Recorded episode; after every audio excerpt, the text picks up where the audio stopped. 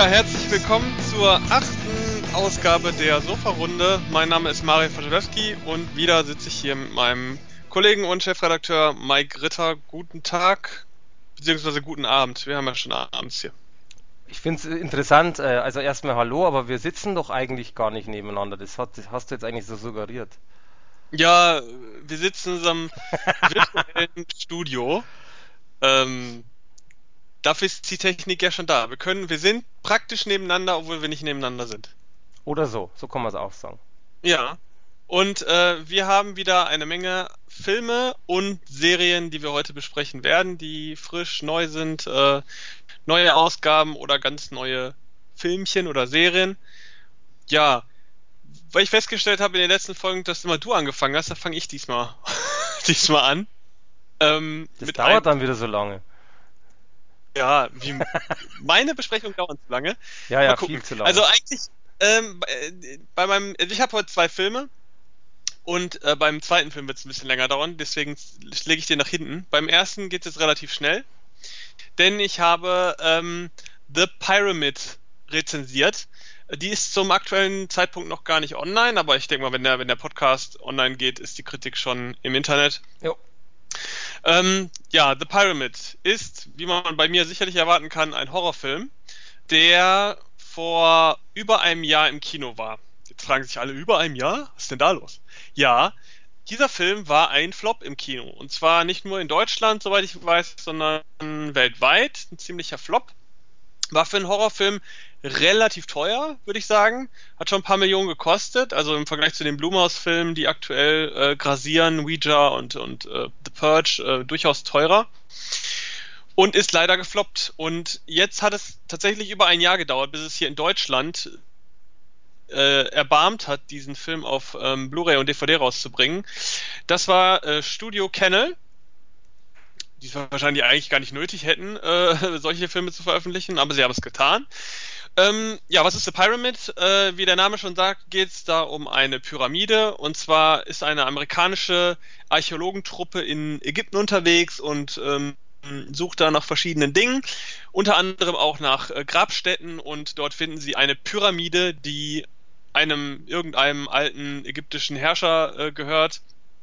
Und trotz aller möglicher Warnungen drumherum begeben sie sich in die Pyramide und wie es zu erwarten ist, ist diese Pyramide mit einem Fluch belegt und dieser Fluch äh, ja, jagt alle beteiligten äh, Archäologen innerhalb dieser Pyramide. Also klassischer, wir sind irgendwo eingeschlossen und irgendwas Böses ist noch hinter uns her Horror, den man schon von The Descent und ähnlichem kennt.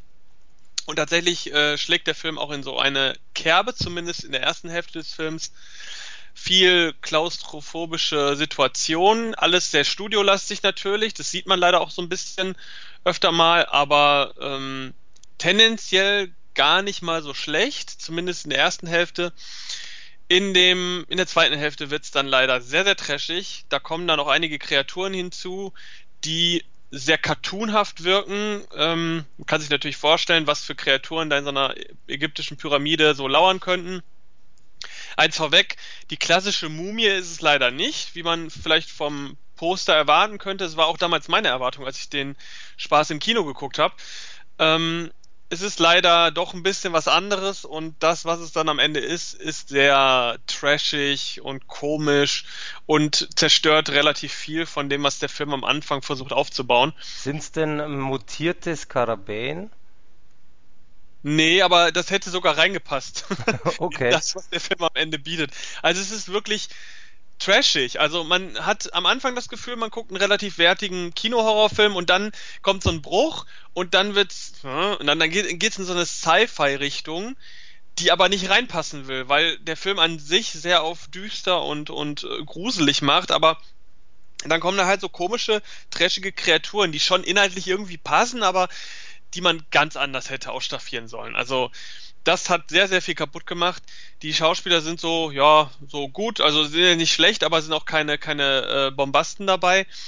Was im Kino damals sehr doof war, fand ich, ich habe mich sehr auf den Film gefreut damals, sehr, sehr drauf gefreut. Der Trailer ist nämlich großartig, aber der suggeriert einem irgendwie einen anderen Film. Und äh, wenn man dann den Film guckt, denkt man so, ja, das ist jetzt so eine, so eine Horror angehauchtes äh, Trash-Abenteuer. Und ja, also ist wirklich nicht gut. Also als Kinofilm nicht gut, als Horrorfilm nicht gut, sehr trashig. Kann ich maximal Leuten empfehlen, die so Sci-Fi-Zeug gucken. Und selbst die werden dann wahrscheinlich sagen, ja, der Film war mir nicht lustig genug. Also schwierig, kaum also kaum richtiges Publikum und die Kritiken damals wie heute sind auch so, dass die meisten wirklich eher enttäuscht waren. Ich glaube, Filmstarts hat dem Film sogar 0,5 von 5 gegeben, also voll, volle Kanne. So schlimm ist er jetzt nicht, aber 4 von 10 von mir wirklich nur was für beinharte Ägypten-Fans, weil die würden, glaube ich, drüber hinwegsehen, was dann nachher da im, im, äh, in der Pyramide geboten wird. Ich glaube, den solltest du mir mal schicken. Ja. Ich bin nämlich tatsächlich ähm, Ägypten-Fan und so weiter. Ja, den schicke ich dir, schick ich dir gerne mal mit. Äh. ja, da, da, da quatscht man dann offline mal. Also. Trauerspiel. Äh, mich wundert auch nicht, dass der es über ein Jahr, also mich wundert schon, dass es über ein Jahr gedauert hat, bis der mal rauskam hier, weil wesentlich schlechtere Kinofilme hier relativ schnell nach Kinostart veröffentlicht werden. Mit viel weniger Verkaufspotenzial. Ich meine, der Film hat ja wenigstens noch Potenzial im Verkauf aufgrund seines Covers. Ne? Also da kann man noch was mit reißen, aber also warum das jetzt ein Jahr gedauert hat, ja, auf der einen Seite ist der Film halt nicht so gut, auf der anderen Seite ist er jetzt auch nicht ganz schlimm. Aber wie gesagt, ich kann ihn nicht empfehlen gibt sicherlich wesentlich bessere Filme und wer Descent und Descent 2 noch nicht kennt und viele ähnliche Filme, da ist man wahrscheinlich da sowieso besser aufgehoben. Ja, aber das war du, schon. ein Jahr ist ja eigentlich gar nicht mal so schlimm. Ja, schon, also es ist sogar schon mehr als ein Jahr, aber für einen Horrorfilm, für so ein ganz plattes Massenprodukt, ja, okay. wie dieser Film jetzt ist, ist das schon sehr krass. Also ich kann mich erinnern, äh, Gesundheit? Nein, das war ein Husten, aber ich habe okay. versucht, es äh, zu unterdrücken. Ähm, woran ich mich erinnern kann, aus meiner eigenen, aus meinem eigenen Umfeld so, der letzte Film, der so lange gebraucht hat, bis er rauskam, war ein deutscher Film und zwar Wir sind die Nacht. Der hat auch über ein Jahr gebraucht, bis der mal auf Blu-ray kam und DVD. Da habe ich auch richtig lange drauf gewartet. Im Gegensatz zu The, The Pyramid ist Wir sind die Nacht damals richtig geil gewesen. Aber der hat auch extrem lange gebraucht. Ich weiß, es bei deutschen Filmen ist es tatsächlich so, dass die ein bisschen länger brauchen. Keine Ahnung, warum das so ist, aber es ist tatsächlich so. Aber bei dem Film ist es wirklich verwunderlich. Naja, egal. Gerade jetzt zum Weihnachtsgeschäft macht es irgendwie auch nicht viel Sinn, weil wer guckt sich sowas an Weihnachten an? Das hätte vor zwei Monaten wahrscheinlich mehr Sinn gemacht. Aber gut, die wissen schon, was sie machen. Hilft ja nichts, eben. Genau. Äh, das war's schon. Ja, wir waren gerade bei, du hast gerade kurz den deutschen Film angesprochen. Ähm, ich habe einen deutschen Film. Ja, dann, dann hau doch mal raus. Und äh, das Schöne daran ist, der ähm, Film selbst entstand über zehn Jahre hinweg, ungefähr. Okay. Und zwar ne, schimpft sich Der Nachtmar. Ja, auch ein Film, der im Kino eher gefloppt ist.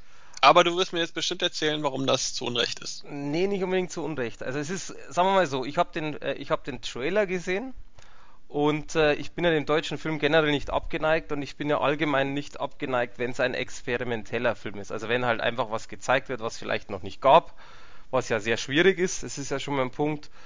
Ähm, und äh, der Trailer hat mich ziemlich angemacht, sei ja ganz ehrlich. Ich fand es ziemlich cool. Und äh, ja, dann habe ich mir den Film angeguckt mit einem Freund von mir, der hat den Trailer eben auch mit mir gesehen. Und ich weiß nicht, wie oft wir uns unter dem Film angeguckt haben mit einem Fragezeichen im, im Kopf. Also wirklich jeder, das hast du gesehen am Gesicht. So mit der einen Seite, what the fuck, was will der denn? Was will uns denn Regisseur Akis, das ist also der Künstlername, was will uns der damit sagen? Was will der damit erreichen? Ähm, auf der anderen Seite, wie cool ist es eigentlich, das, was gezeigt wird, wie cool ist das gemacht? Also kurz mal, worum es geht, ist relativ, ja, eigentlich einfach, aber eben äh, sinnhaft äh, oder anders gesagt, über die Sinnhaftigkeit wird da sehr viel diskutiert und was der Film aussagen möchte. Ja, also es geht um Tina. Das ist ein 17-jähriges Mädchen, die in Berlin bei ihren Eltern wohnt. Also noch nicht wirklich so besonders. Äh, sie hat halt nette Schulkameradinnen, Schulkameraden. Äh, mit dem Adam, das ist der Wilson Gonzales Ochsenknecht, den kennt man ja. Oder? Ja?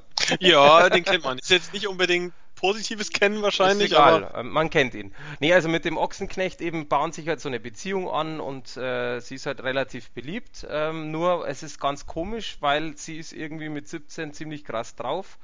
Ähm, sieht irgendwie total bekifft aus unter Drogen sonst irgendwie. Also das ist auch Absicht, dass es das suggeriert. Und der Film geht los mit einer Techno-Party in einem Schwimmbad. Und äh, ich kann da nur eines sagen, und das haben auch, das sage nicht nur ich, das sagen viele, die auch den Film gesehen haben, auch vor allem im Internet. Du wirst noch nie so eine Szene gesehen haben, wo du nach fünf Minuten eigentlich sagst, du musst jetzt gleich kotzen oder dir ist schlecht oder dein Kopf macht nicht mehr mit. Das ist echt krass. Also ohne Witz, das ist krass. Wir haben uns den im Kinozimmer bei mir angeguckt mit Videobeamer. Ähm, du hast lustigerweise auch der Film sagt am Anfang, du sollst bitte äh, die Musik laut machen, ansonsten wirkt der Film nicht. Und er warnt auch tatsächlich ähm, vor, ähm, jetzt fällt mir nicht ein, wie heißt es denn, Epileptikern. Und das ist in der Tat sowas, was du noch nie, also ich habe sowas noch nie gesehen. Ist wirklich so. Also das ist nur krass. Das ist geil gefilmt, muss man auch dazu sagen. Das heißt, äh, dieser auf der Techno-Party, Blitzlicht und äh, richtig krasser Techno-Sound und das ist halt fünf Minuten lang, äh, wo du echt sagst, so Alter, was ist denn jetzt? Das, das hört mal bitte wieder auf. Also das ist wirklich extrem. Und der ganze Film ist eigentlich so aufgebaut, nicht permanent, aber immer wieder, also das ist eine Reizüberflutung in der Tat, absichtlich. Und es geht im Endeffekt, wie gesagt, um die Tina, die quasi dann ähm, immer wieder halt so ein bisschen Drogen und hin und her und bla bla. Aber seit dem Zeitpunkt von, diesem, äh, von dieser Schwimmbad-Techno-Party hat sie Albträume und sieht immer wieder ein kleines Monster. Das ist so eine Mischung, also von der Optik-Mischung aus E.T. und einem Embryo. Also ganz komisch. Und das sieht sie immer wieder und eines Tages ertappt das Monster, wie es zum Beispiel am Kühlschrank, den ganzen Kühlschrank, also quasi die Sachen rausgeräumt hat und am Boden äh, sitzt und Eier isst. Und äh, dann kommen witzigerweise ihre Freundinnen rein und glauben ihr das natürlich nicht, weil sie das Monster gar nicht sehen, weil das Monster weg ist. Das heißt also wirklich, es ist dann so, dass quasi die, die Eltern ihr nicht glauben, die Freundinnen glauben ihr nicht und ähm, ja, und dann hat sie quasi das Problem, sie hat ein Monster an der Backe, das sie sieht, aber sonst niemand. Und äh, ja, dann geht es halt so ein bisschen weiter. Die Eltern wollen mit ihr dann quasi so ärztliche Hilfe und Krankenhaus und sonst irgendwas und dann plagen sie wieder Albträume und, und etc. Also ich möchte jetzt nicht weiter reingehen, weil dann würde man zu viel erfahren. Und äh, es geht quasi dann tatsächlich um diese Tina und diesem komischen ET-Embryo-Monster. Ja, klingt komisch. E.T.-Embryo-Monster. Finde ich ja, gut. es ist tatsächlich so. Das Lustige ist, das sagt ja auch selber der Regisseur, also Akis.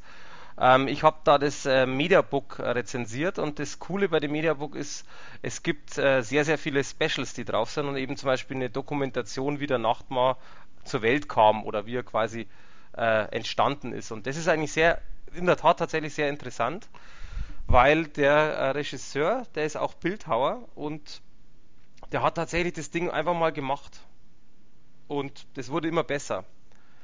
Und das hat sich dann so aufgebaut und deswegen, also ich muss sagen, die Dokumentation fand ich irgendwie noch cooler wie den Film. Wobei der Film hat was, also das ist ganz schwierig auch den zu bewerten. Jedenfalls in der Dokumentation erfährt man halt sehr, sehr viel, also warum das Monster so ist, was er denn gedacht hat, ähm, wie er das zum Leben erweckt hat. Also tatsächlich dann von, ich äh, baue jetzt da einfach mal so ein Ding aus Latex bis hin zu, ich baue da jetzt äh, wie, wie bei den Muppets-Puppen so Bewegungsmechaniken rein, wie beim Terminator etc.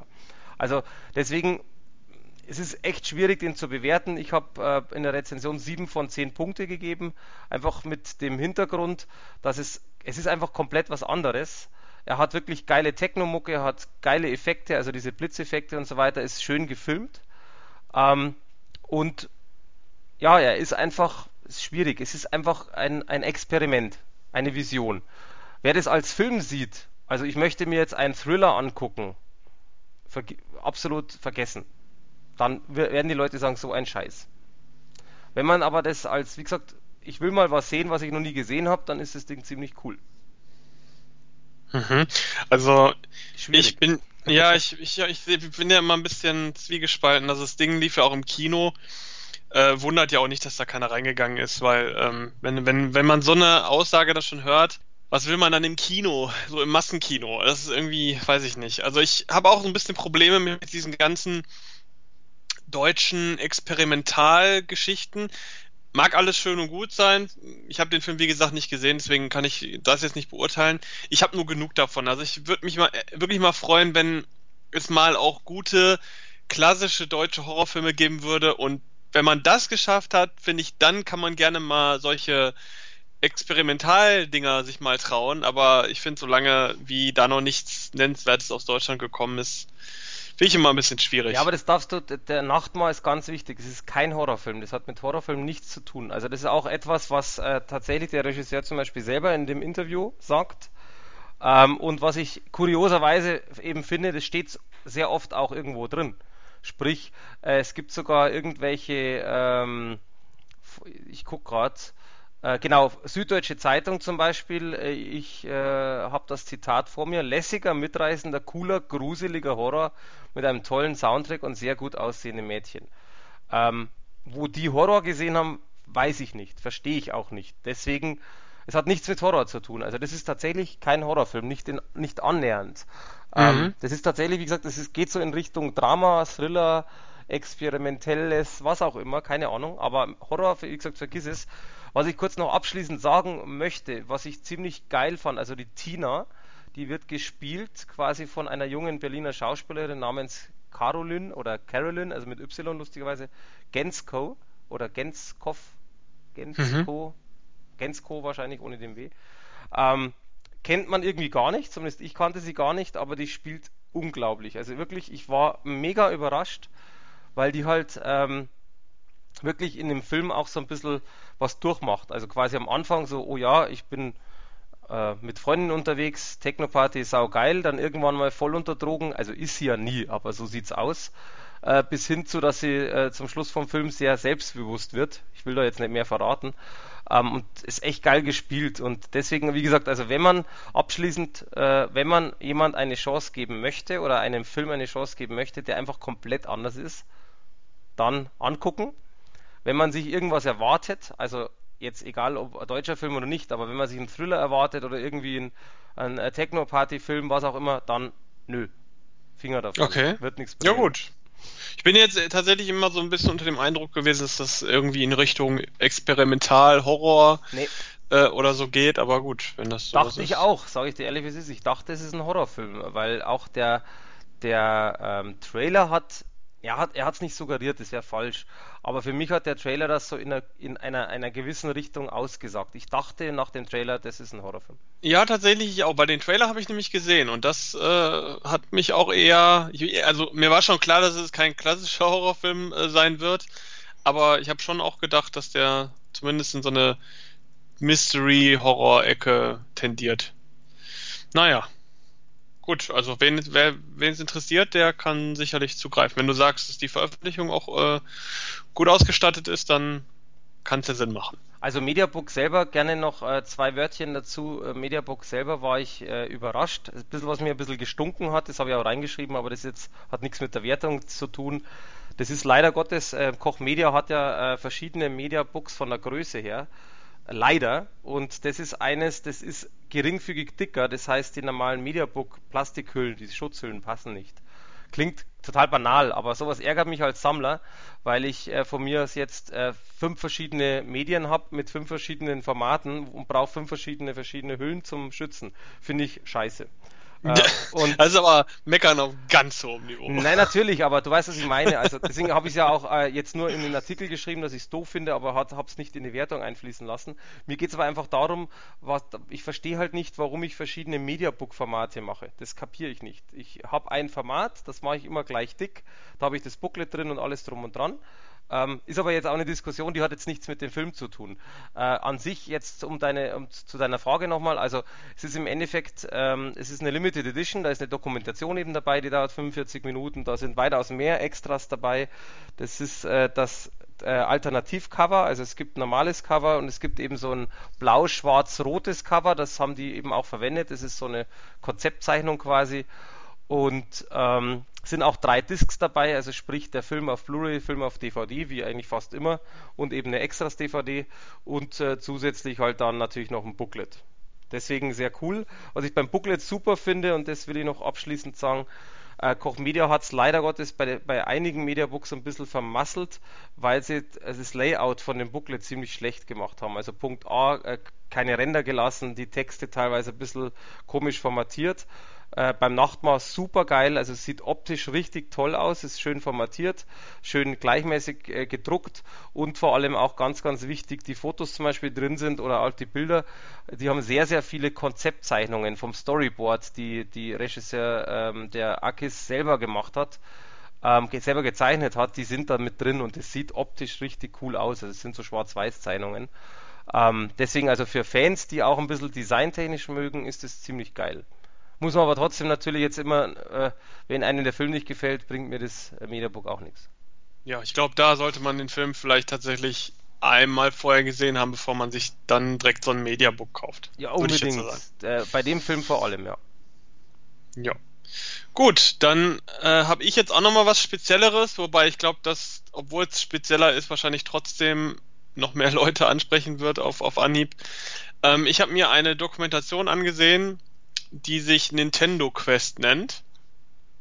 Ähm, Videospieler haben vielleicht schon mal davon gehört. Ähm, da geht's um eine Challenge, die ähm, zwei Amerikaner waren das, glaube ich, äh, Amerikaner gemacht haben. Und zwar ist da so ein Typ, der nennt sich Jay Bartlett.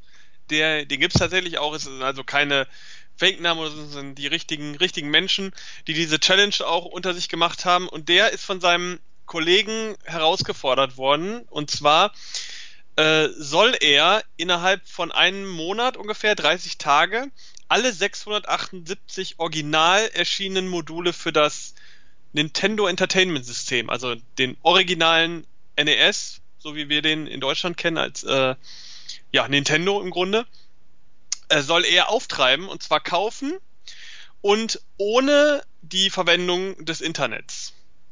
Also er darf sich nicht im Internet darüber informieren oder darf äh, irgendwie bei eBay die Sachen sich ersteigern, sondern er muss persönlich diese 600, mal gerade gucken, 678 Module kaufen. Äh, man muss dazu sagen, äh, es sind alles natürlich so Videospielenthusiasten, die da äh, in dieser Doku dabei sind. Die Haupt, der Hauptprotagonist Jay hat auch einen ähm, eigenen so einen kleinen Retro-Store für Videospiele. Und äh, die haben sich jetzt halt zusammengetan, um diese Challenge zu machen. Er will unbedingt diese komplette Nintendo-Kollektion haben und macht sich dann halt mit seinem Kollegen und den ganzen Produzenten von der Doku auf den Weg, um diese Module zu bekommen. Also eine sehr triviale Doku, also da geht's um nichts im Grunde, mhm. aber trotzdem recht unterhaltsam. Äh, man sieht halt diese Reise, so eine Art Roadtrip, wo sie von einem Retro-Store zum nächsten fahren und dort versuchen, die besten Deals auszuhandeln äh, und suchen dort Module. Äh, hauptsächlich geht es in der Doku natürlich auch um besonders seltene Module. Da gibt es zum Beispiel ein ähm, Modul, das nennt sich äh, Stadium Events. Das ist so ein ganz äh, plumpes äh, Leichtathletikspiel. Und das ist aus, aus irgendwelchen ganz komischen Gründen ist das extrem selten und extrem teuer. Und dieses Modul will er dann halt auch natürlich unbedingt haben. Also er hat ein gewisses Budget, aber dieses Modul wird dann bei eBay irgendwie schon für 77.000 Dollar gehandelt. Und er muss halt versuchen, in seinem Budget auch irgendwie diese Module unterzukriegen, diese ganz seltenen.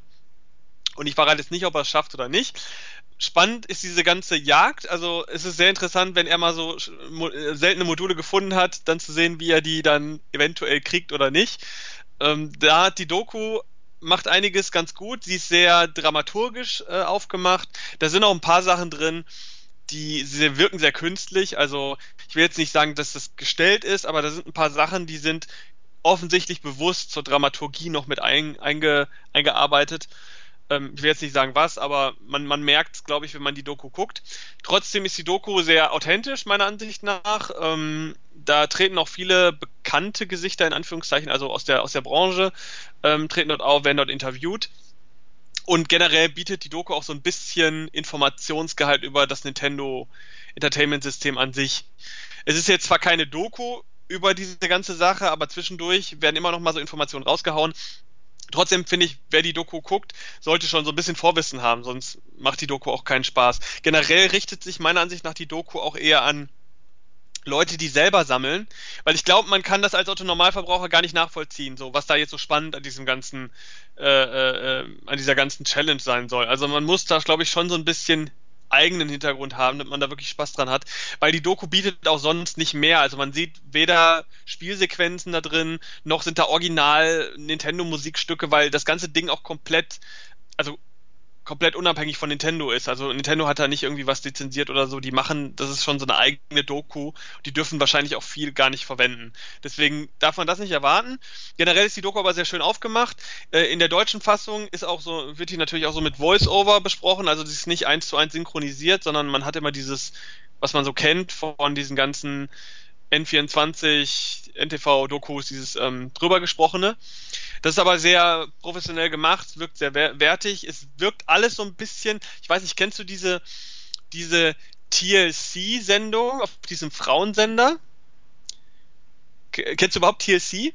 Äh, ja, aber ich gucke ja kaum Fernsehen, deswegen. Genau, aber oder oder D-Max zum Beispiel diese diese Doku-Soap-Sendung, wo amerikanische Sendungen genommen werden und dann so locker drüber gesprochen wird.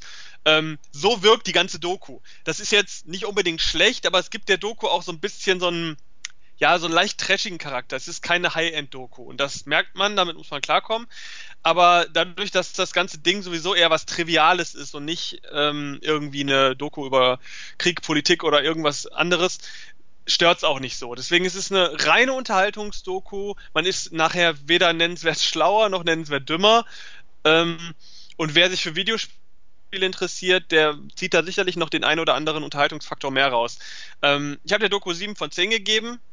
Wie gesagt, immer mit dem, mit der, mit der, ähm, mit dem Vorbehalt, hauptsächlich für Videospielfans. Was ganz geil ist an der Veröffentlichung jetzt von ähm, Live und Release Company ist, dass die Verpackung ist ganz nett, also das Ganze ist wie so ein Nintendo-Modul ähm, designt.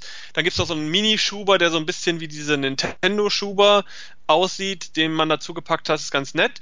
Und dann gibt's noch eine Bonus-DVD, wo sämtliche Interviews, die im Film geführt werden, auch noch in der längeren Fassung da sind. Also man kann sich dann diese ganzen geführten Interviews nochmal in beinahe Originallänge anschauen. Da gibt's noch ein paar erweiterte Szenen und ein paar Szenen, die nicht in der Doku drin sind. Also da hat man schon noch ein ganz krasses Extras Paket dazu gepackt. Die Doku geht ungefähr 90 Minuten, also ein klassischer Abendfüller. Und ja, ist ganz nett, ist ein bisschen ungewöhnlich, aber für Fans auf jeden Fall interessant und so teuer ist es, glaube ich, auch nicht. Also kann man mal machen. Ich glaube, ich äh, würde mir sowas auch angucken. Zumindest mal ja. auf alle Fälle reingucken, weil es klingt, klingt sehr interessant. Ja, also es, ich weiß nicht, gibt es überhaupt viele Videospiel-Dokus? Ich glaube eher nicht so, ne? Also auch so offizielle Sachen, irgendwie eine offizielle Nintendo-Doku gibt's glaube ich auch nicht. Also es ist schon eine seltene Kiste. Und soweit ich weiß, glaube ich, ist diese Doku auch so ein bisschen mit Crowdfunding und so weiter ähm, äh, finanziert worden. Denn was interessant ist, in der Doku selbst wird gesagt, dass andere Sammler von dieser Challenge gehört haben. Das heißt, während die Doku gedreht wurde, muss das schon irgendwie groß an die Öffentlichkeit gebracht worden sein, weil auch in der Doku schon thematisiert wird, dass sich viele Sammler auch bewusst gemeldet haben, um in dieser Doku irgendwie stattzufinden. Also ähm, wird das offen, wird es wahrscheinlich zumindest in Amerika und, und uh, Umgebung so eine größere Nummer gewesen sein. Ich habe davon ehrlich gesagt nichts mitbekommen. Erst im Nachhinein, jetzt wo es hier veröffentlicht wird, wird auch relativ still und heimlich veröffentlicht. Also viel Werbung dafür gibt es irgendwie nirgendwo. Aber kann man machen. Erscheint Ende November. Viel Spaß damit. also es klingt wie gesagt sehr interessant, äh, da ich ja auch selber Videospiel-Fan bin, allerdings ja auch ehrlich gesagt nicht mehr so wirklich viel spiele. Aber also ich habe ja auch noch was, das äh, ist äh, eher was für die breite Masse, wobei auch das ein bisschen speziell ist, du kennst das selber auch. Und zwar, ich bin ja ein Serienfan und ich habe jetzt auch in den letzten Wochen ähm, viel Serien ge geschaut und äh, ja, das hat die Serie hatte ich tatsächlich überhaupt nicht auf dem Schirm. Und zwar ich, spre äh, ich spreche von Daredevil von Marvel. Mhm. Staffel 1. Genau, da kam die, da kam die erste ähm, raus. Und äh, ich muss gestehen, also ich bin ja Marvel-Fan, aber ich bin tatsächlich der klassische äh, äh, ja, Superhelden-Fan, die man halt alle kennt. Und äh, Daredevil fand ich den Film jetzt nicht so. Ja, der ist ja schon Ewigkeiten her. Der ist ja, ja aber fern dieser, dieser Produktion ab Iron Man. Äh, ja, also jetzt davon abgesehen hat er auch Fans, aber ich fand, wie gesagt, den Film jetzt nicht so. Deswegen hat mich die Serie auch nie interessiert. War natürlich, ein, also ist eigentlich ein Fehler, ist ein schlechtes, schlechter Gedankengang. Äh, nur weil das scheiße ist, muss das nächste scheiße sein. Das ist äh, natürlich Quatsch. Aber jedenfalls, ich habe mir das äh, Daredevil jetzt angeguckt, die erste Staffel auf Blu-ray und ähm, fand sie relativ gut. Wobei ich auch ehrlich gesagt gleich mal vorweg die Wertung, ich habe äh, der ganzen Serie nur in Anführungszeichen 7 von 10 gegeben, weil mir letztendlich zum Schluss doch ein bisschen was gefehlt hat. Aber im Grunde genommen, also worum geht es? Einfach mal, wer den Charakter generell nicht kennt. Ähm, ja, es geht um einen. Ich mache jetzt mal kurz einen Zeitsprung. Ähm, ein kleiner Junge, der Matt, wird mit. Oh, wie, wie alt war der? Neun, glaube ich, ne?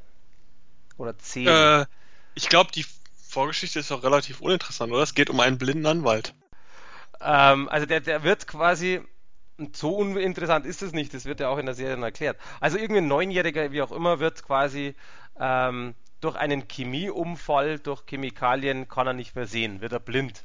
Aber er merkt halt mit der Zeit, dass er dann doch irgendwie, dass es was Positives hatte, denn seine ganzen Sinne sind ausgeprägter. Also er kann zum Beispiel einen Herzschlag vom Menschen hören und zwar schon über Meter hinweg und nicht einfach nur, wenn er direkt daneben ist. Der kann äh, über äh, Stockwerke verschiedene Parfüms riechen etc. Und ähm, er nutzt es in dem Fall aber nicht, aber irgendwann kommt es doch, sprich, äh, er geht mit, zusammen mit seinem Kollegen, macht eine Anwaltskanzlei und äh, währenddessen quasi sein Kollege und die äh, typische Sekretärin versuchen, das Ganze auf legale Weise äh, zu machen, versucht es er halt auf die etwas äh, illegale, kämpferische Weise, dass er halt nachts als maskierter Rächer durch die Straßen zieht. Mhm. so, alles klar. Ja, ich kenne die Serie ja auch. Ich habe es ja auch gesehen, habe auch die zweite Staffel angefangen und äh, ja. Jo, ähm, also soweit so gut. ähm, der Punkt ist also, klar, das ist äh, typisches Blabla, aber was ich sehr, sehr toll an der Serie finde, also Punkt A, sie hat schon mal 13 Folgen, das ist ja teilweise ein, ein relativ Standardformat, 10 bis 13, wobei viele erste Staffeln ja nur in der Tat 5 oder 6 Folgen haben, die geht gleich also wirklich mit die vollen, mit 13. Und äh, was ich sehr, sehr cool finde einfach an der Geschichte ist Punkt A, dass halt einfach das nicht der typische Superheld ist mit äh, einem Hammer in der Hand, mit einem Schild oder was auch immer, sondern tatsächlich er ist ein normaler Mensch in Anführungszeichen mit gewissen Fähigkeiten. Ähm, das finde ich immer ganz toll, wenn, wenn man sowas, äh, wenn sowas passiert und eben nicht dieses über mega dieses übermenschliche hat. Und äh, ich finde halt äh, das Ganze sehr, sehr geil, weil es sehr düster ist. Also äh, die Serie ist zwar ab 16, aber es sind doch einige brutale Szenen drin. Es sind sehr viele Kampfchoreografien drin, die ziemlich cool sind. Äh, ich möchte nur eine kurz ansprechen, die, also das ist zwar ein bisschen spoilern, aber es bringt den Leuten ja nichts. Du weißt dann, was ich meine, zum Beispiel die Kampfszene mit dem Ninja, wenn mhm. du es noch weißt. Mhm. Äh, fand ich mega geil. Also fand ich wirklich richtig geil gemacht und eben nicht so die super schnellen Schnitte, sondern da, da merkt man, dass die definitiv gute Kampfszenen aufgenommen haben. Und äh, als äh, quasi Gegenspieler von dem Matt oder vom Daredevil ist quasi der Vincent Dorofrio. Der ist ja äh, auch eigentlich bekannt, der hat viel Filme gemacht und der spielt quasi den Bösewicht, den Kingpin. Ja, der Kingpin ist im Endeffekt ein Großindustrieller, also ein, einer, der halt viel Geld hat und äh, mehr oder weniger das Stadtviertel Hell's Kitchen, da spielt das Ganze ja, schöner und sauberer machen möchte. Ich sag's jetzt mal vorsichtig so. Also, das ist auch eine Story zum Beispiel, die ist überhaupt nichts Neues. Nur was ich halt sehr cool finde, dass ähm, der Vincent Donofrio einfach richtig gut spielt. Also ich finde, der, ähm, er, also er kann Schauspielern, das hat er schon öfters bewiesen, aber da ist es halt auch so bei, bei Daredevil, die Serie, dass der einfach kompromisslos und gewissenlos spielt. Also zum Charakter passend und auf der anderen Seite aber doch man die zarte Seite sieht. Also ich möchte da nicht zu so viel verraten. Und das Zusammenspiel generell aus, aus den Kampfszenen, die, die, diese düstere Stimmung, hat mir sehr gut gefallen, aber wie gesagt, mir hat auch ein bisschen was gefehlt. Äh, zum Beispiel, was ich einfach ein bisschen schade finde, dass einfach da, äh, ja, es, mir passiert da anfangs ein bisschen zu wenig und äh, auch im, äh, zum Schluss zum Beispiel, er ist ja eigentlich der, der Rächer mit der Maske. Ähm, das dauert mir viel zu lang, bis er wirklich zum Daredevil wird, in dem Fall. Und ich finde, man hätte da äh, das, dem Ganzen ein bisschen Gas geben können. Man hätte einfach schneller das Ganze machen können. Äh, ich, du, du, du merkst gerade, ich versuche das so zu sagen, dass man nicht so viel erfährt. Ist ein bisschen schwierig, weil storytechnisch natürlich da auch viel dranhängt. Aber wie gesagt, also ähm, ich finde sie gut, ich freue mich auf die zweite, aber mir hat bei der ersten einfach etwas gefehlt, einführungstechnisch, wo ich hoffe, dass es bei der zweiten dann äh, actionlastiger und so weiter besser wird oder halt einfach weitergeht. Ich glaube, du weißt, was ich meine. Ja, also das kann ich dir schon mal sagen, äh, wenn du auf brachiales Splatter-Action stehst, dann äh, wirst du in der zweiten Staffel auf jeden Fall mehr finden. Die ist aber auch ab 18, oder? Äh, ich habe keine Ahnung, aber so wie es mir, sich mir darstellt, gehe ich stark davon aus.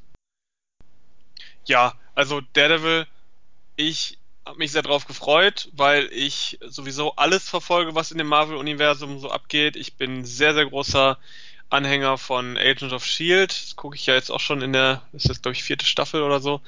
Ähm, ich fand Agent Carter ganz großartig und allerdings kam ich jetzt, also ich habe ja dann auch Daredevil geguckt, ich habe Jessica Jones geguckt ähm, und ich muss sagen, diese Netflix-Varianten äh, gefallen mir ja nicht so. Also Jessica Jones fand ich teilweise sehr, sehr langweilig und Daredevil fand ich am Anfang interessant. Ich mochte auch erst dieses Düstere, aber ähnlich wie du schon sagst, mir passiert da irgendwie zu wenig auf längere Zeit. Ähm, ich finde, diese düstere Stimmung passt meiner Ansicht nach nicht so in das Marvel-Universum, weil irgendwann wird ja diese, diese Netflix-Serien und, also beziehungsweise die Figuren der Netflix-Serien und die Avengers werden ja irgendwann zusammengepackt, soweit ich weiß, in dem letzten, den letzten zwei Avengers-Filmen.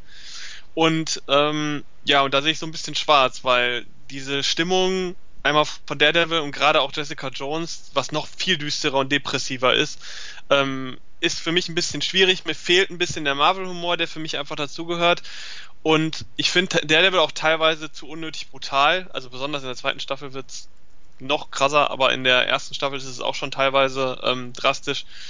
Und das passt für mich nicht. Also ich fand es ein bisschen blöd. Ich bin jetzt auch kein großer Fan vom Daredevil-Charakter, weil, wie gesagt, er kann im Grunde nicht viel, außer dass seine Sinne halt deutlich geschärft sind im Gegensatz zum Otto Normalverbraucher.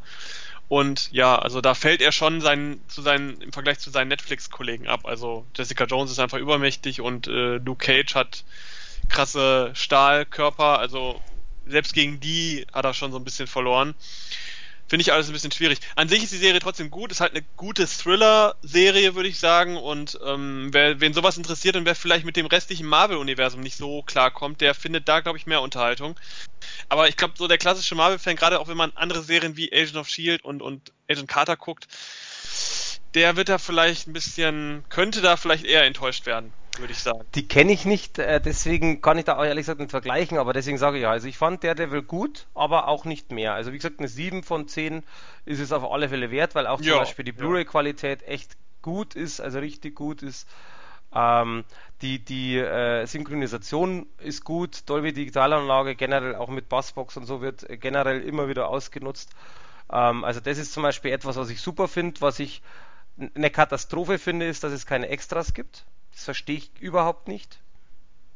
Ja, das ist äh, bei so einem hochwertigen Ding ja. schon nicht so geil. Aber es sei dahingestellt, wie gesagt, 7 von 10 Punkte äh, passt auf alle Fälle.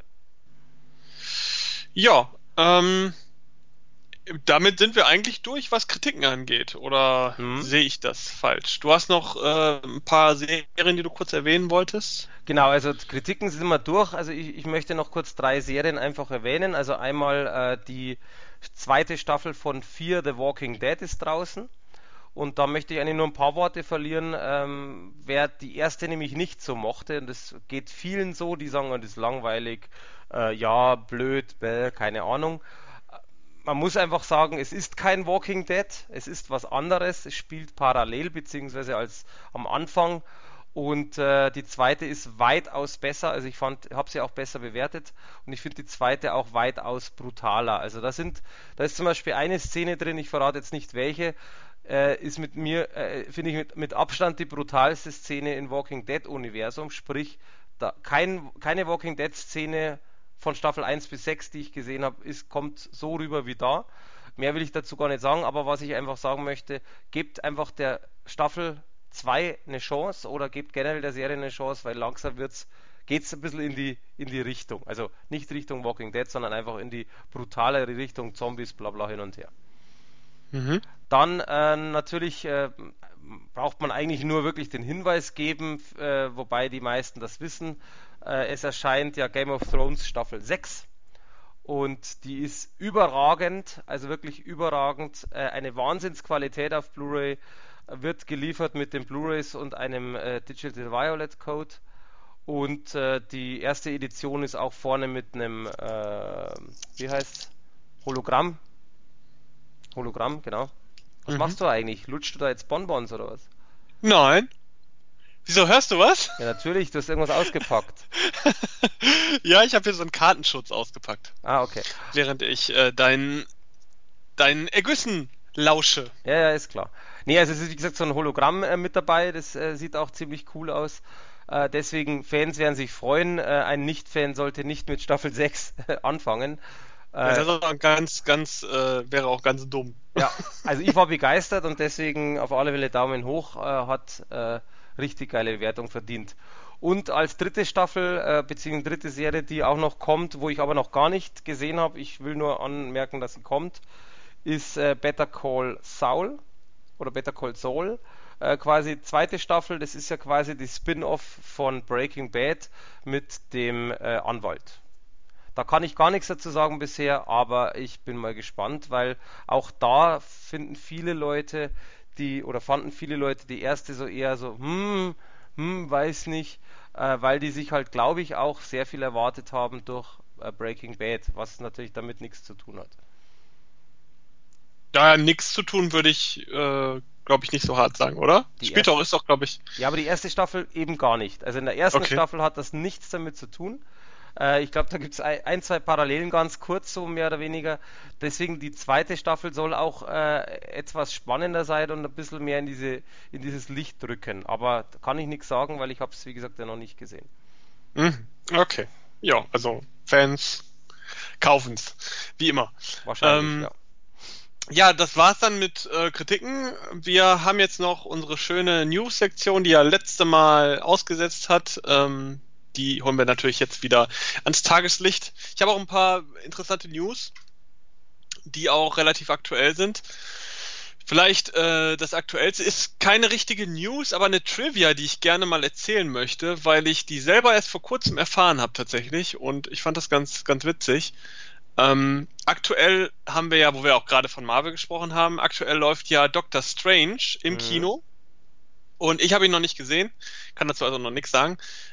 Aber ich werde ihn mir natürlich noch angucken, weil äh, das spricht mich ja dann doch wieder ein bisschen eher an als äh, diese Netflix-Serien. Was aber interessant ist, das habe ich vor kurzem auch über meine Facebook-Seite erfahren.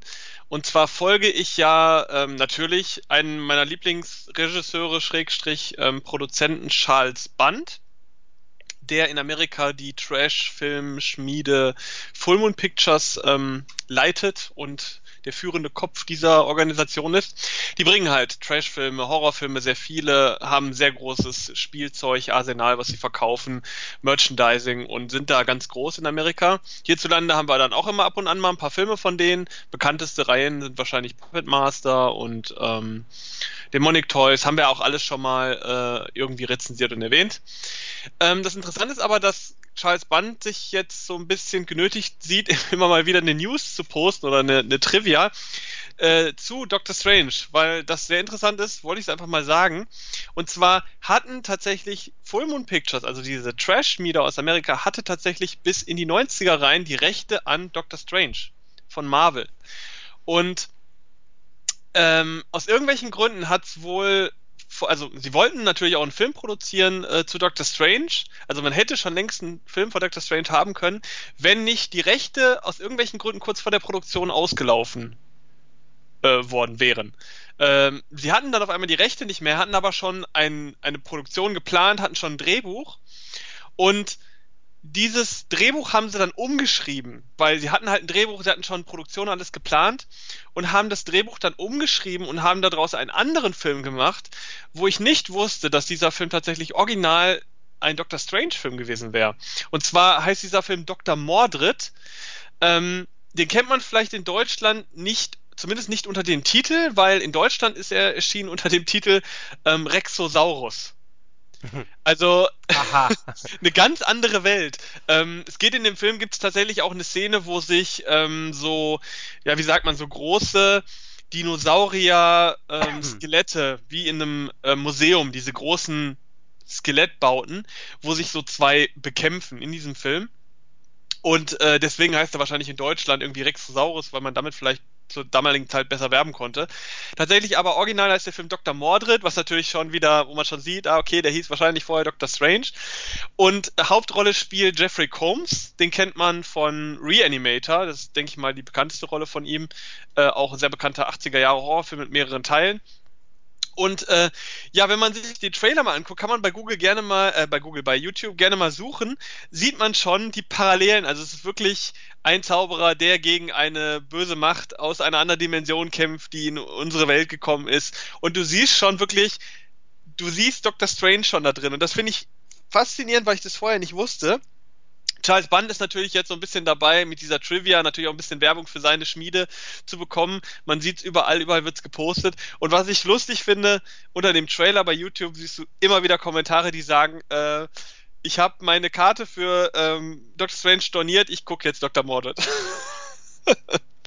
Finde ich sehr lustig. Ähm, kennen vielleicht nicht viele, aber vielleicht sind gerade Marvel und Doctor Strange Fans mal dran interessiert, was der Doctor Strange hätte vorher werden können, wenn eventuell Full Moon Pictures diesen Film gemacht hätte.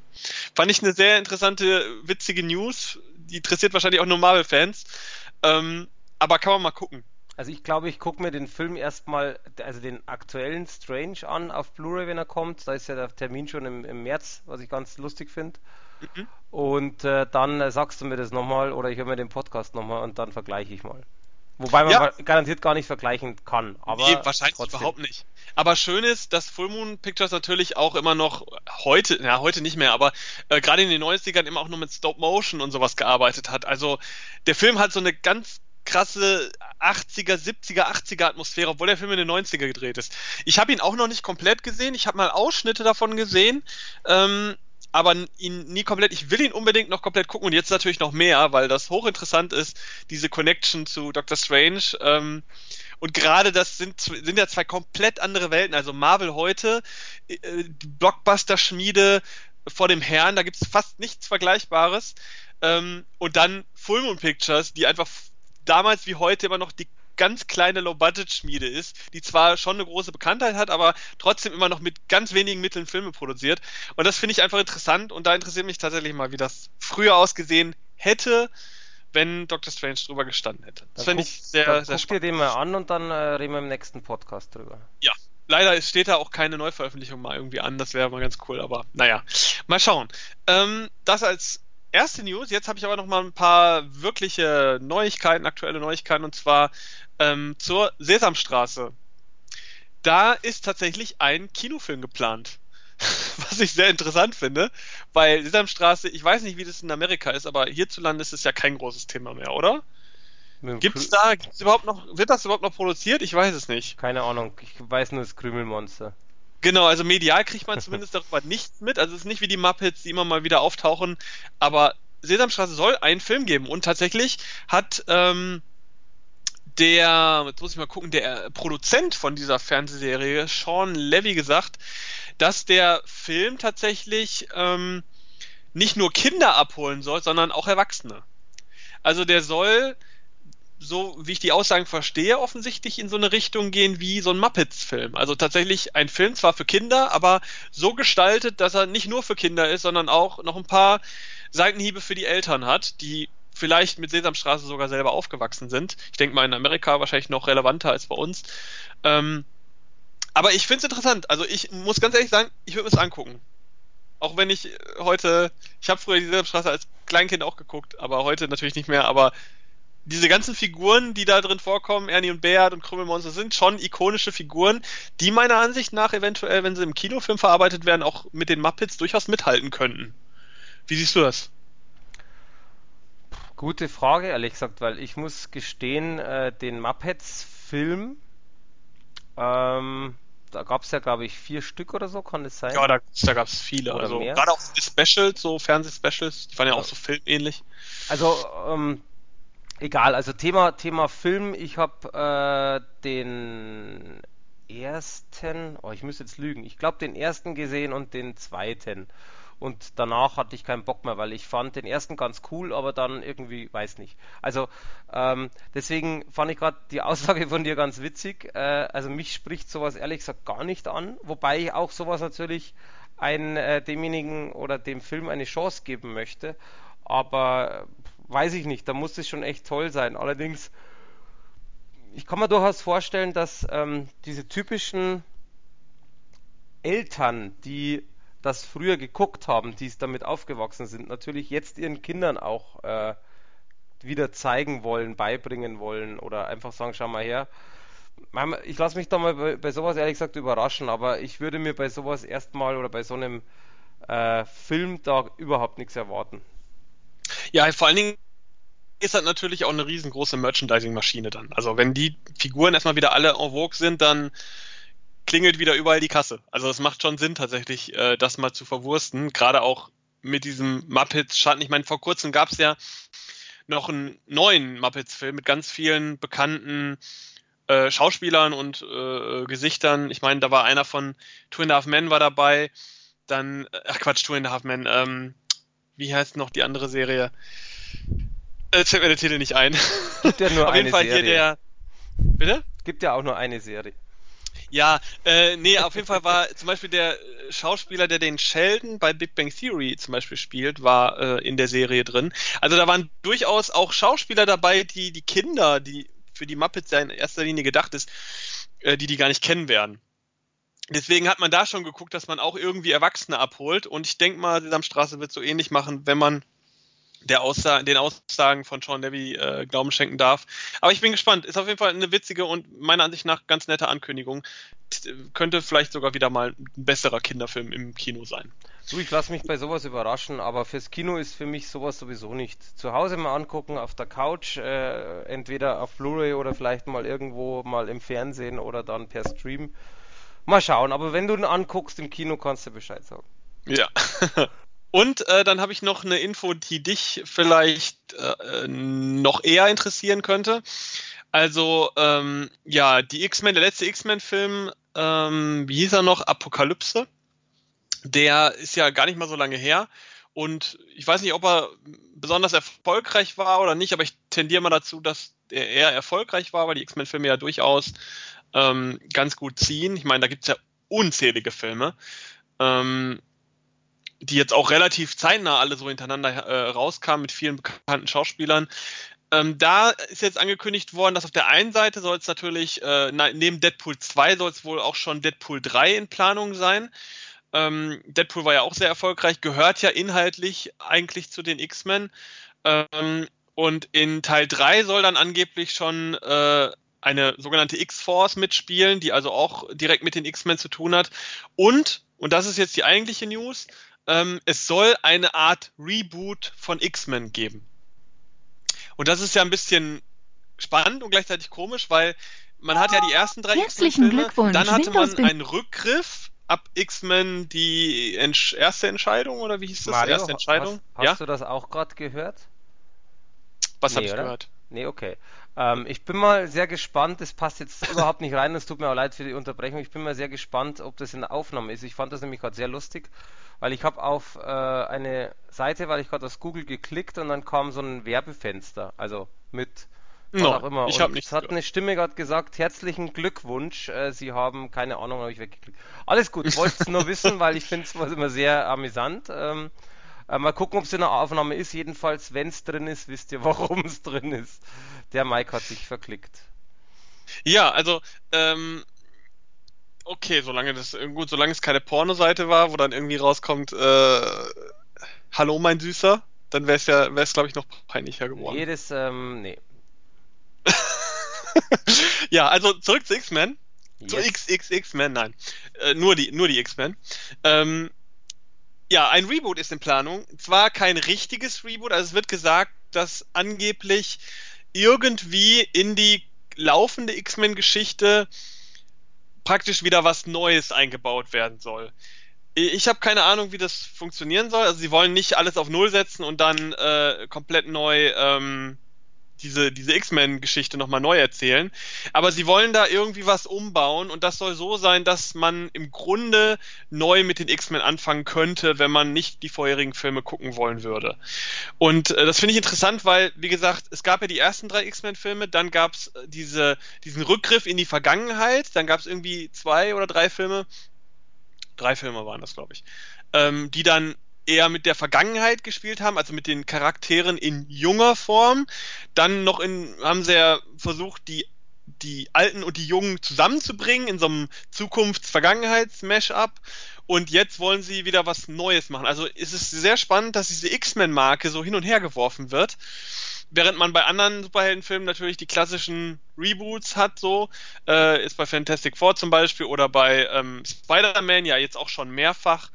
Ähm, macht man da so lustige Sprünge. Und ich frage mich, ob das noch lange so gut geht, weil ähm, der Überblick kann da schon mal so ein bisschen leiden. Äh, ich finde aber spannend, dass da Reboot angekündigt ist. Ich finde spannend, dass das so im Zuge von Deadpool 2 und 3 angekündigt wird. Also vielleicht kann man ja darauf hoffen, dass X-Men und Deadpool irgendwie zusammenfinden, obwohl die Rechte ja da irgendwie ganz merkwürdig sind, so dass Deadpool in X-Men nicht in der Form auftreten kann, wie er in den normalen Filmen auftritt. Also in seinem letzten jetzt, in dem erfolgreichsten Deadpool. Ähm, ja, finde ich schade, aber vielleicht tendiert das ja alles so ein bisschen dahin und vielleicht hat man ja irgendwann mal alle X-Men zusammen. Ich glaube, das wäre ja gerade für Deadpool-Fans auch eine tolle Sache, wenn der da auch mitmischen könnte. Könnte ich mir vorstellen. Also ich bin sehr gespannt, äh, allgemein, was, was da in, mit X-Men und mit diesem ganzen Universum noch passiert. Ähm, ich muss mir auch dazu sagen, ich fand zum Beispiel den neuen, also den neuesten, den habe ich ja rezensiert, äh, eher mäßig. Also es ist nach wie vor ein netter, cooler Film, keine Frage, der ins ähm, ganze Konzept passt. Aber diese Reizüberflutung durch die 5 Milliarden ähm, Effekte, die sie eingebaut haben, äh, geht in meinen Augen überhaupt nicht. Also ich habe ihn ja auch gesehen, ich fand ihn erstaunlich gut. Ich fand ihn auch besser als den zweiten von den neuen. Also das war so schwierig. Wie heißt der zweite nochmal? X-Men, Vergangenheit ist die Zukunft oder irgendwie sowas? Oh Gott, äh, ja. Auf, je, so. auf, jeden Fall diesen, diesen Vergangenheits-Zukunfts-Mash-up, äh, den fand ich nicht so geil. Ähm, aber den Ap Apocalypse fand ich eigentlich ganz witzig. Ähm, ja, jetzt wollte ich noch irgendwas sagen, das fällt mir jetzt gerade leider nicht mehr ein. genau, ähm, wer ja natürlich nicht mehr mitspielen wird, das ist ja schon jetzt ein bisschen länger klar, ist der äh, Hugh Jackman. Der ähm, spielt ja jetzt, der hat ja jetzt seinen letzten Wolverine-Film. Das ist ja auch nicht äh, der klassische, ja, wie soll man sagen, der klassische X-Men-Film, sondern auch so ein Spin-off, ähm, wo es hauptsächlich um den Charakter Wolverine geht. Und der neueste Teil soll sich, soll ja dann, soll ja Logan heißen, also praktisch der bürgerliche Name von Wolverine. Und ähm, das soll ja der letzte Auftritt von Hugh Jackman sein in X-Men. Obwohl er eigentlich so die tragendste Figur von allen Filmen war, war ja im Grunde die Hauptfigur so von X-Men, würde ich fast sagen. Der wird leider nicht mehr stattfinden. Denn seine Verträge sind auf, ausgelaufen. Generell sind alle Verträge jetzt auch ausgelaufen von Jennifer Lawrence und, und, und so weiter und so fort. Patrick Stewart. Man will aber wohl das Reboot so gestalten, dass tendenziell die Möglichkeit besteht, dass diese ganzen alten Gesichter auch irgendwie wieder vorkommen. Also kann man davon ausgehen, dass da auch alles so ein bisschen neu aufgestellt wird. Wo ich mich dann frage, wie das alles funktioniert, weil das sind ja schon alles die wichtigsten X-Men-Charaktere. Aber ich kenne mich mit dem Universum zu wenig aus, um da zu sagen, dass da vielleicht noch mehr X-Men-Figuren sind, die irgendwie relevant sind und dann, dass das trotzdem alles funktioniert. Ich weiß es nicht. Aber ich bin ja auch nicht so krasser X-Men-Fan wie du, oder? Ich glaube, du bist ein ganz äh, starker X-Men-Fan, Mike. Ja und nein, also Fan ist immer so die, die große Frage. Also ich bin Fan, ich schaue mir das auch alles wirklich sehr gerne an. Allgemein Superhelden, allgemein X-Men, allgemein Marvel. Aber ich bin nicht derjenige, der zum Beispiel die ganzen Comics kennt. Ich bin nicht derjenige, der jetzt dir sagen könnte, ähm, der X-Men gehört da und kommt von 1900, wie auch immer. Und äh, also ähm, ich weiß zum Beispiel, dass äh, also so, so, Kleinigkeiten. Ich weiß zum Beispiel, dass der X-Men, äh, äh, X, der, der X-Men, der Wolverine früher zum Beispiel anders ausgesehen hat, auch in den Comics, so, so gelb-blauen Look.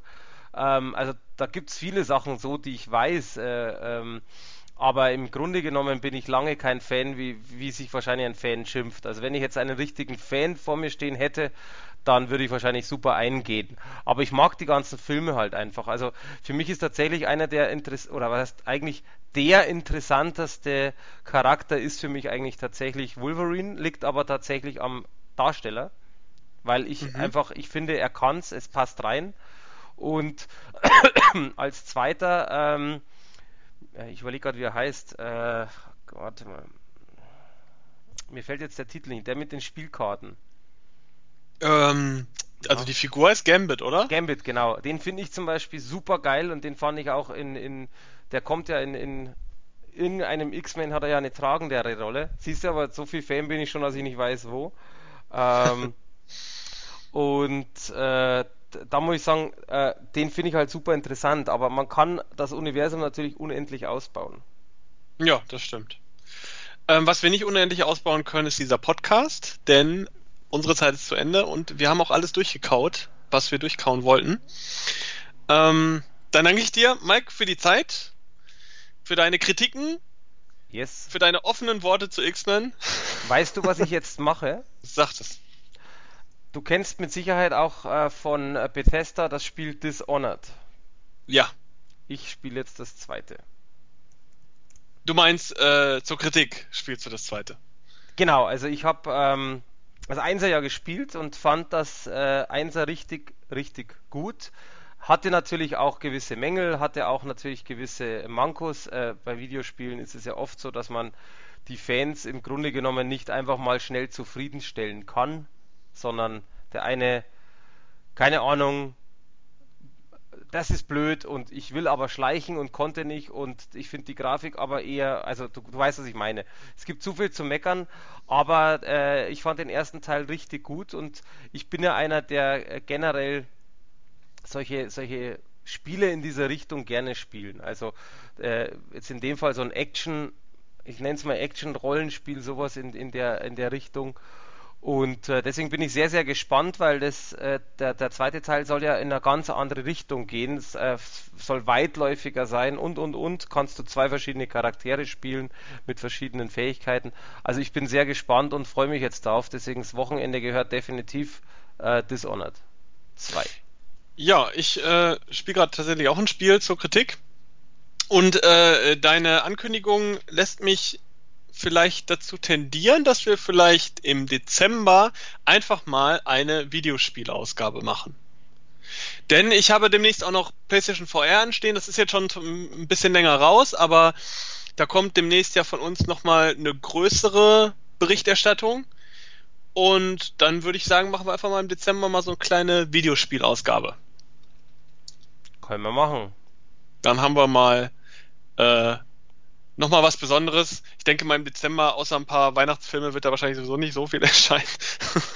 was irgendwie vielleicht einen Weihnachtsbezug hat, da können wir auch mal eine Sonderfolge machen.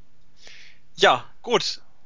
Du, wir können also jetzt abschließend auch, ähm, was ganz interessant wäre, äh, und das natürlich gerne, ich meine, ich weiß, wir kriegen da immer sehr selten Kommentare, weil man kommentiert ja oftmals gar nicht mehr. Aber es wäre zum Beispiel ganz nett, ob wir zum Beispiel eine Sonderfolge machen sollten mit den besten Filmen äh, in unseren Augen 2016 und natürlich auch gern die besten Videospiele 2016. Wäre auch mal so ein interessantes Thema. Könnte man theoretisch auch machen. Also wir äh, überlegen legen uns dann noch was und dann mal gucken, was im Dezember dann im Podcast-Feed hochgeladen wird. Ähm, alles klar. Das war's dann aber jetzt, glaube ich. Wir haben alles durchgesprochen und damit wünsche ich allen Zuhörern äh, eine schöne Zeit bis zur nächsten Folge. Und dir, Mike, danke nochmal für die Zeit. Jo, Ebenso, bis bald.